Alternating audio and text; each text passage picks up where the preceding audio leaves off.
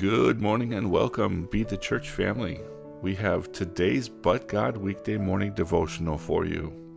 We are looking at 2 Peter chapter 1 verses 10 through 11. Therefore, brothers and sisters, be all the more diligent to make certain about his calling and choice for you. For as long as you practice these things, you will never stumble.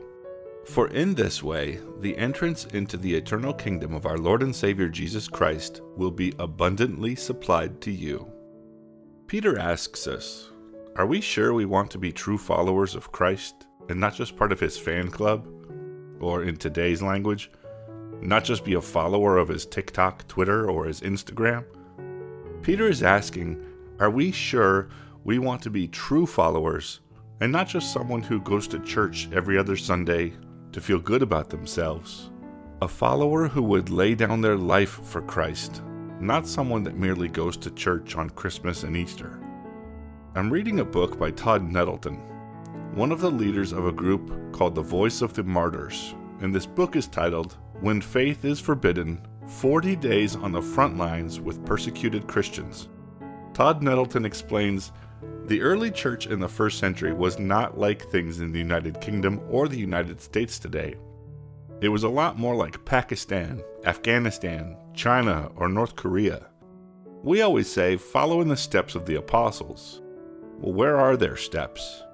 Their steps were in difficulties and persecution. Nettleton goes on to explain when we think of following and the steps of the apostles, most of us probably imagine times sitting around the fire with Jesus, seeing thousands come to faith in the Messiah at Pentecost, or seeing the sick be healed and the lame walk in the name of Jesus.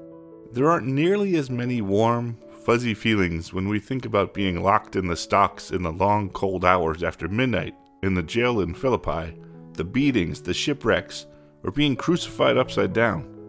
But the apostles' footprints go through these experiences also. Their path traverses both mountaintops of faith and wonder and valleys of darkness, pain, and doubt. Are you walking faithfully with Christ? Are you seeking a right relationship with Him? Are you all in? Remember what Jesus said to the church at Laodicea I know your deeds, that you are neither cold nor hot. I wish that you were cold or hot. So, because you are lukewarm, and neither hot nor cold, I will vomit you out of my mouth. This comes out of Revelation 3 15 and 16.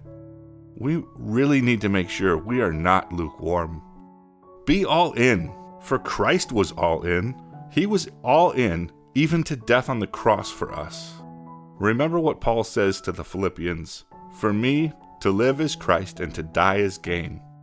We are so blessed to live in a country where our lives aren't threatened because we believe in and follow Christ. But there are millions of followers of Christ who live for Christ even though it could cost them their freedom or even their lives. In addition to being willing to do so ourselves, we must pray for them and learn from their unwavering faith. Lord, thank you for your incredible love. Thank you that you have been all in for us, all along. Thank you for wanting a relationship with us. Give us the strength we need to seek you first so that we don't get complacent. Help us to be all in for you. We pray all this in the mighty name of Jesus. Shalom, shalom blessings. Press in and press on.